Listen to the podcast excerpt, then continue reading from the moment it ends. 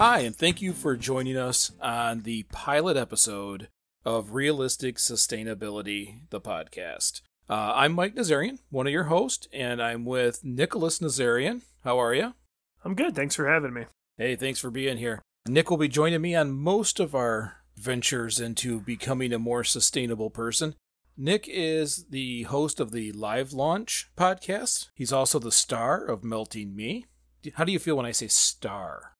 I am not comfortable with it. It still makes me feel a little um, self conscious and insecure. Uh, while Melting Me is by me and about me, I don't really look at myself as a star, just a person trying to better their life. Well, and that's that feeds right into here. Sustainability is about bettering our lives and everyone else's around it. So, and I'm I'm going to stick with star that's just how it's going to have to be from this point going forward. You're also a professional chef, and that's where a lot of your expertise come into, especially with sustainability, is so that how not to waste food.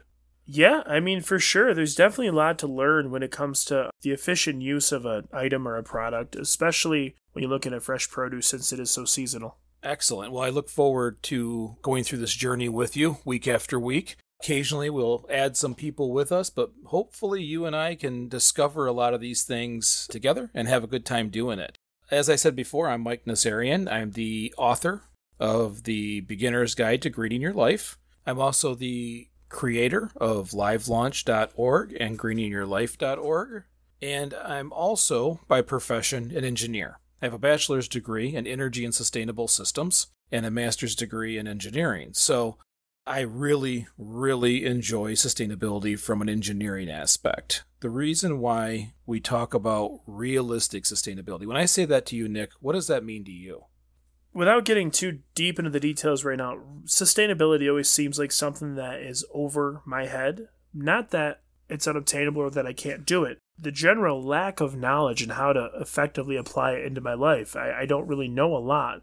And so when you say realistic sustainability, I look at it as possibly easy things that I can do in my life to help out, small changes I can make, maybe things that will be kind of effortless or painless that aren't really going to have a negative effect on my overall quality of life.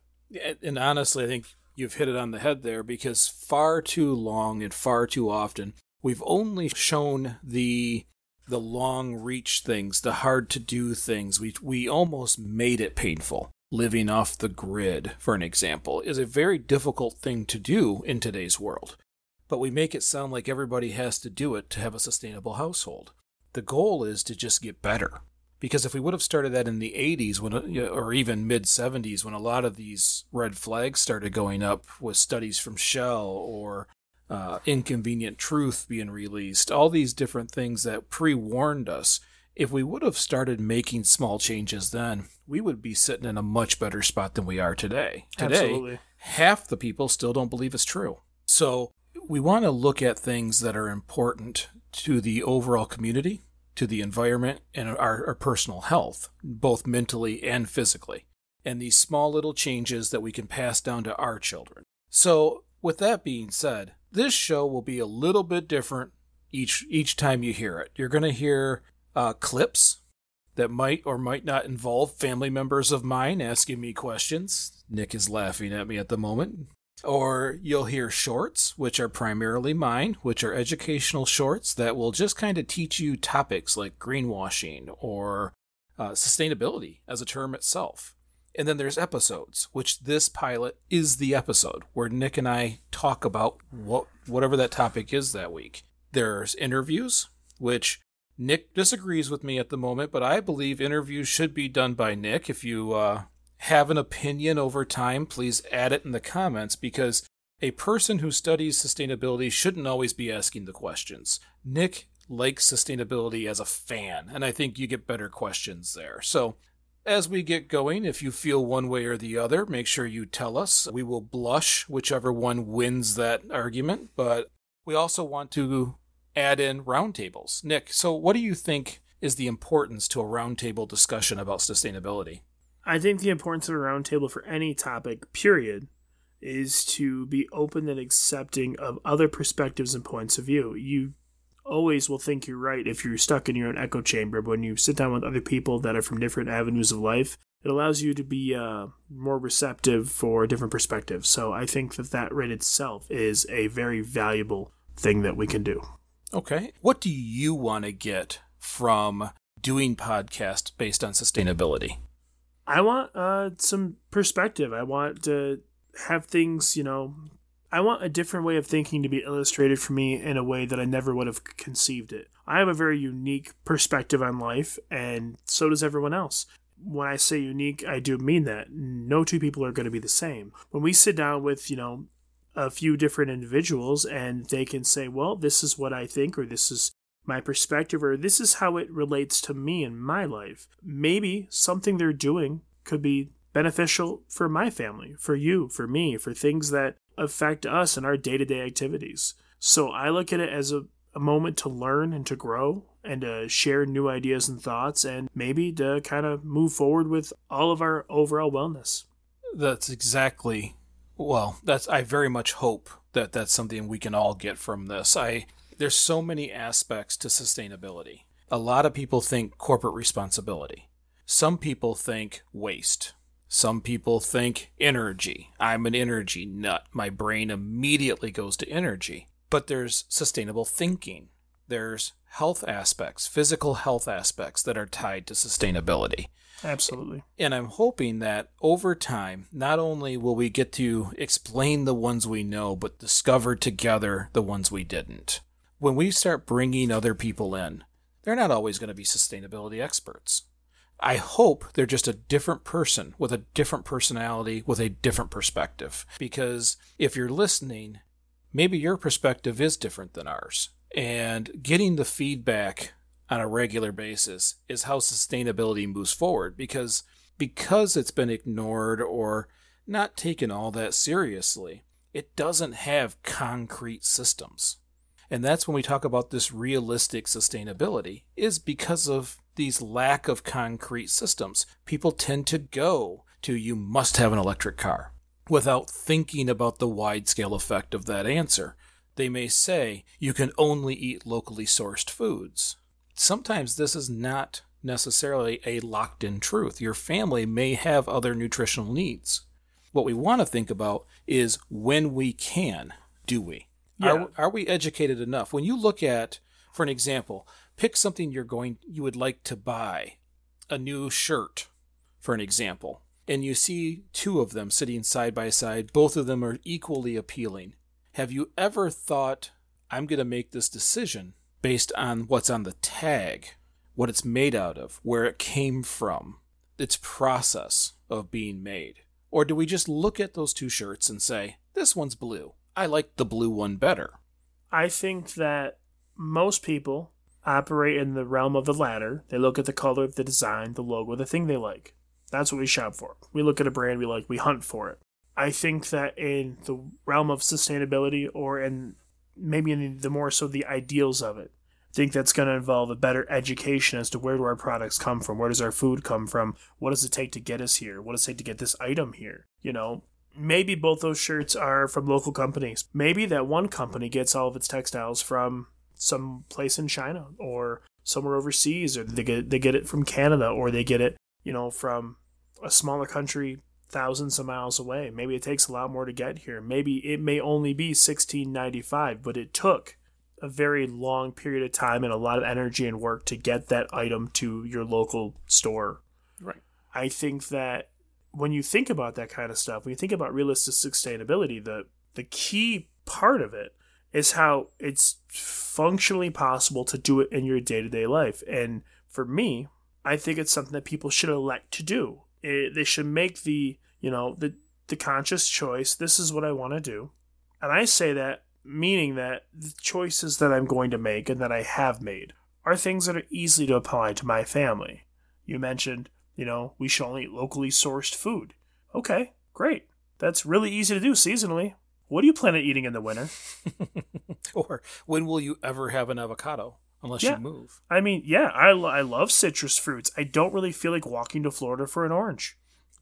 so the reason I say all that is because I believe that it, it independently and uniquely applies differently to each person that's going to be here. I am terrible about purchasing things because I want them in that moment on a whim. I'm an impulse shopper. Hey, it's blue. I like it. Doesn't matter that I have four in different colors and that I don't need it. Is that very sustainable? No, especially not to my checking account. Right, but if you okay, so you have this what you would call a limitation. But if you did other things that are sustainable that you wouldn't have done yesterday. Mm-hmm. If if today is your watermark and we start on this pilot thinking about being more sustainable, Okay. we only have to be a little more sustainable each day. I, I understand that. We only have to get a little better. If one of those things that means life is flavorful is to get some of these items. okay. In most cases, and I'm going to say it now, I know a lot of listeners, you know, are minimalist or are nature uh, driven and oriented, and I care very much about our environment. But things I will say will violate some of the norms. They will be a little different than what we've always heard.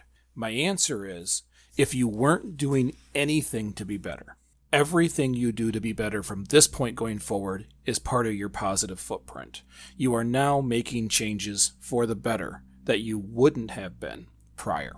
So, yes, it's not great to have five of the shirts that use a tremendous amount of water, dye, and have been shipped from the other side of the planet.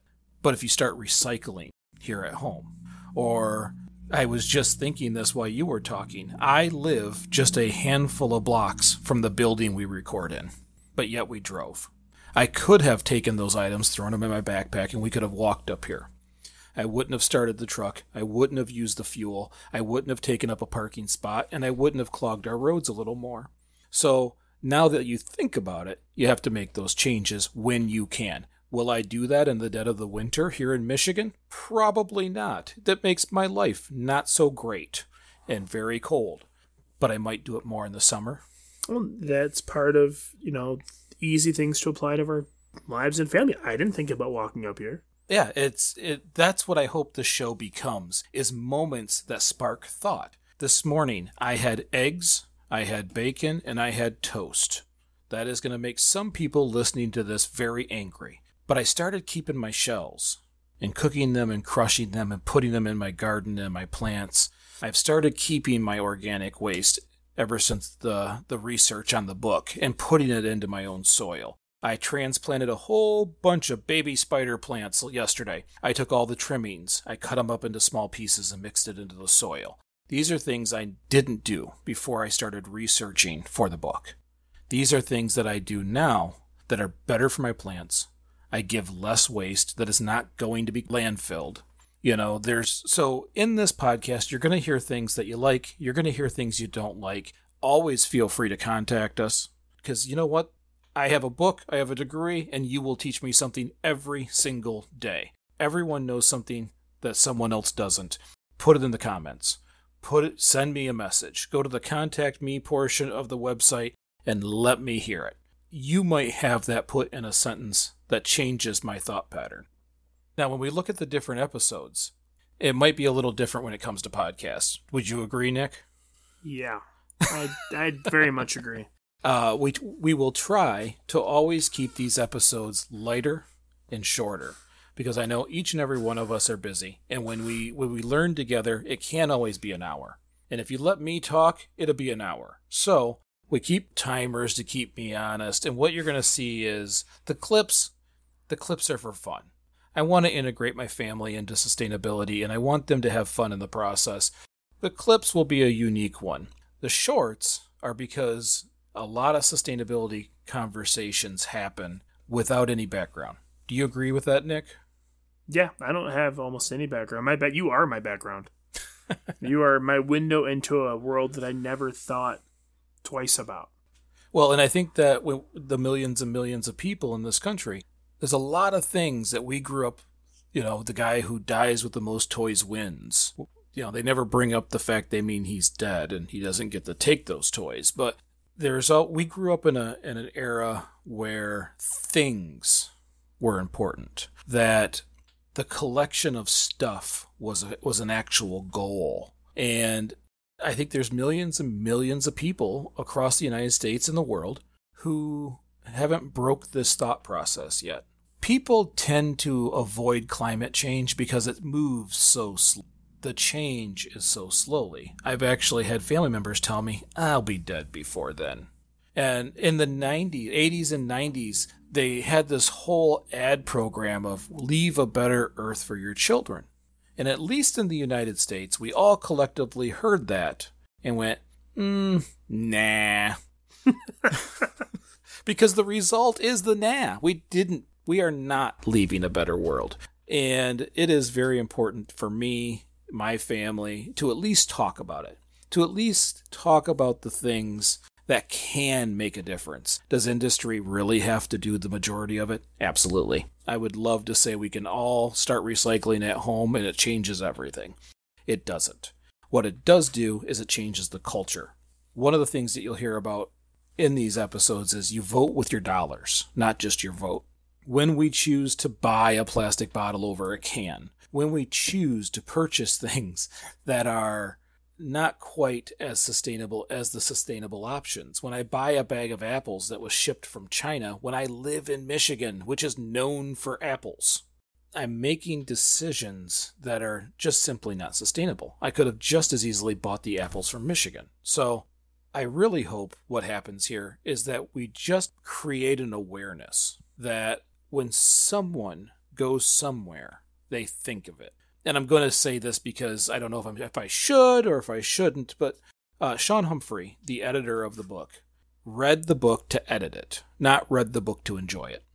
And he called me one day and said, Awfully funny. I bought a reusable container and have been using it for my coffee every morning and didn't realize that I did it. That it wasn't something I usually do. I just kind of by habit did it. And I asked, Well, why? Well, we go through this many paper cups in the United States. If I have this and use it on a regular basis, that's less waste. I've never thought about that until just now when I looked at my hand and saw my reusable cup. He had made changes in his life subconsciously. Well, that's that's proof that people will make a better decision if they're properly educated on the effects of their actions. Whether he realized it or not, he did it. He just did it because he never thought about it. He didn't know. It wasn't above his head. It wasn't something he was incapable of comprehending. He just didn't know. Now he does. Well, and here we are 40 years after people really started talking about planet sustainability. And even some of the most basic concepts are not mainstream.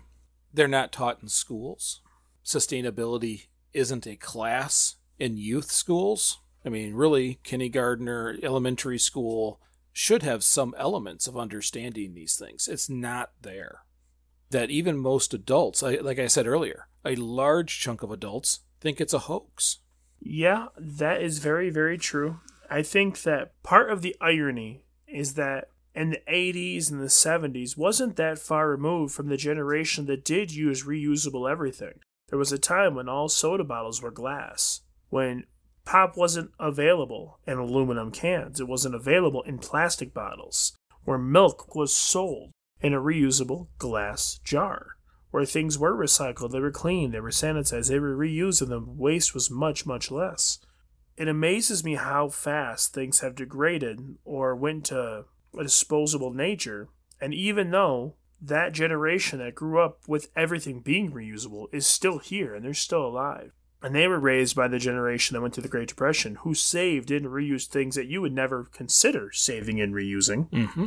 Butter dishes, bread bags, zip tie, or twisty ties. That this is such a problem now. That, and I do believe it's a problem. I, I am as ignorant as the next person. There's tons of it that I don't know. I don't know 99.9% of it because I, I've never been educated. It's never been brought to my attention. I don't believe that I can't learn it. I don't believe that it's above my head. I don't believe that this is just for people with college degrees. I just believe that I don't know, so I got a person with a college degree, you, to teach me because I I never would have considered a lot of it. You know, I I myself have got I bought um, the steel straws or aluminum. I'm not sure what kind of metal they are, but I did buy metal straws because the disposable ones are you know they go through billions a year. One box, one single box of disposable straws costs about three to half to four dollars. They're not expensive, and that's for five hundred straws. Now, if you look at that and how many an average restaurant's going to go through, it's ridiculous. The funny thing that you talk about that as an average restaurant, Not every straw that gets put on a table even gets used. Still gets thrown away. It just it but it, it's been exposed, Yep. so it has to be thrown away. So even in a world where single use is terrible, zero use Is worse. way worse. That straw has seen more travel than you have. That straw has come from the other side of the planet just to come to you and have someone at your table go, "Nah, I'm good," and drink out of their cup and never touch the straw, even though now it's just going to go into a landfill Yeah. and it's going to sit there for hundreds, even thousands of years, depending on exposure. That's very true. And it's funny because while you were talking, glass is recyclable. Yeah. Glass is one of those things that is recyclable. But when you started talking about the bad containers, you threw aluminum in with plastic. Aluminum is another one of those materials that is nearly 100% recyclable, and it's actually cheaper to recycle aluminum than to create virgin material aluminum. To take bauxite, smelt it down, the amount of energy that takes to oh, create yeah, of course. So glass and aluminum can do a lot of what we need. Chances are your straws are aluminum, and you will use them until they're dented and beat up, and and and they will work for your whole life. And if you can't pass them down to someone else, if someone recycles them, they can be straws again.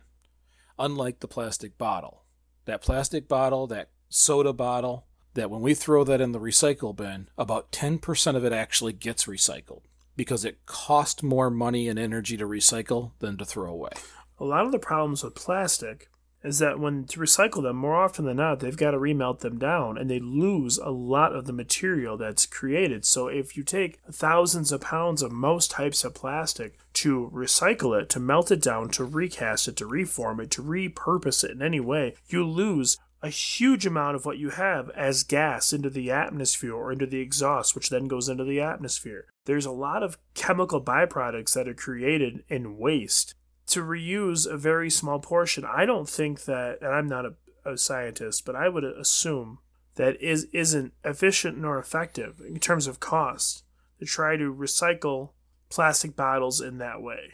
On the bottom of every plastic bottle, or molded into it, is a recycle and a number. Yeah. Recycle symbol. Those are the different styles of plastic. Okay. So, for an example, if you have your soda bottle that you had today, the bottle and the cap are different plastics. Yes. The cap can be recycled. The cap can be recycled and used to do something with it. The bottle itself, the moment you start to heat that up, it becomes brittle. It changes the property of the plastic. It shrinks, gets smaller. this plastic is no longer capable of being a bottle. Now they shred it up into these tiny little pieces, and what they do is they make indoor outdoor carpet out of it. So there's not much demand for the millions and millions and millions of these bottles that come back to actually be recycled because they do what you call downcycle. You can't use it at the level it was. You have to downcycle it to a, a less useful use. Kind of salvage whatever they can out of it. So, most of the time, you put those bottles in the recycle bin, they go to the facility to be recycled, and 90% of them still end up in a landfill. So, in realistic sustainability, that's still going to happen. It's too much energy, too much cost to do this. Our goal is to get everything that does have a purpose. All your food waste. Uh, I take old clothing and lay them down in the gardens to help block some weeds, give some nutrients, and I don't throw them in a landfill. The plants will slowly rip them apart. Mm-hmm. I try to find ways to use as much as much the items I have as humanly possible as many times. And ho- and in these podcasts you'll learn why. But if I can take everything else out of the landfill, the handful of bottles that I end up with, not by choice but by a necessity, can go to the landfill. Yeah, I mean, I think the point of this is not to eliminate our carbon footprint, but just to reduce it as much as we efficiently can. Well, and and you'll learn, and it's in the book about getting a positive footprint. So you have a carbon footprint, Mhm. and you can work to reduce that. But you can, there's all these positive actions you can do to offset those few negatives. There's things that you can do to pass down to children to make sure that it is done generation over generation to lead to a more sustainable and better world. That kind of offset the things that you need to do to maintain a lifestyle in which you accept. Okay. I, I have a lot of admiration for those who live out in the woods, you know, live in a camper. They've minimized their carbon footprint down to such a small amount. It's just not how I can live. My household would never be considered sustainable with the five of us in our home. But we continue to improve. We continue to add insulation. We continue to do you know LED lighting. We continue to block off areas of non-use. We continue to look for ways to get better without damaging our quality of life. And that I think is what this show should be all about. I I agree. I think that I'm going to get a very very much needed education from you and other people on this show, different aspects and avenues of life that I don't have to deal with in my day to day life because I do cook. I, I spend most of my time in the kitchen. I believe the biggest thing that I can offer this show is uh, how to best use your leftovers um, because I love food. But I, I really look forward to doing this, and I think that there's a lot of it that is going to be easy to digest, I hope, for the average person and people like us, the blue collar people that just, you know, we just want to leave something for our kids, leave something for our grandchildren, and we can move forward into the future with uh, good intentions and good influences. Well, and ladies and gentlemen, I hope you stay with us as we continue to add these podcasts week over week. Uh, I appreciate you listening. If you do like this show, I would ask you to share it with a friend. The more people who get to hear the basics of sustainability, the better it is for all of us. The more we can share positive influences to pass down generation to generation. I appreciate you listening, and I hope to see you next week. Thanks again. Thank you.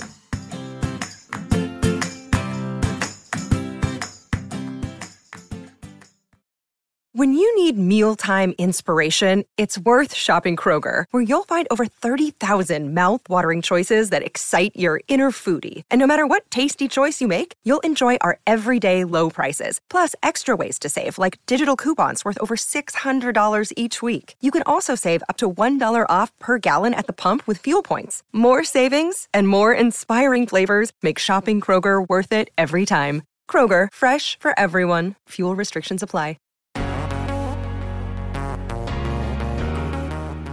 Feeling overwhelmed by climate change? Looking for sustainable and ethical brands to support? Then Ethyk is perfect for you. Ethyk is a simple browser extension that helps you find sustainable and ethical brands online. Learn more at ethyk.org, E T H Y K.org.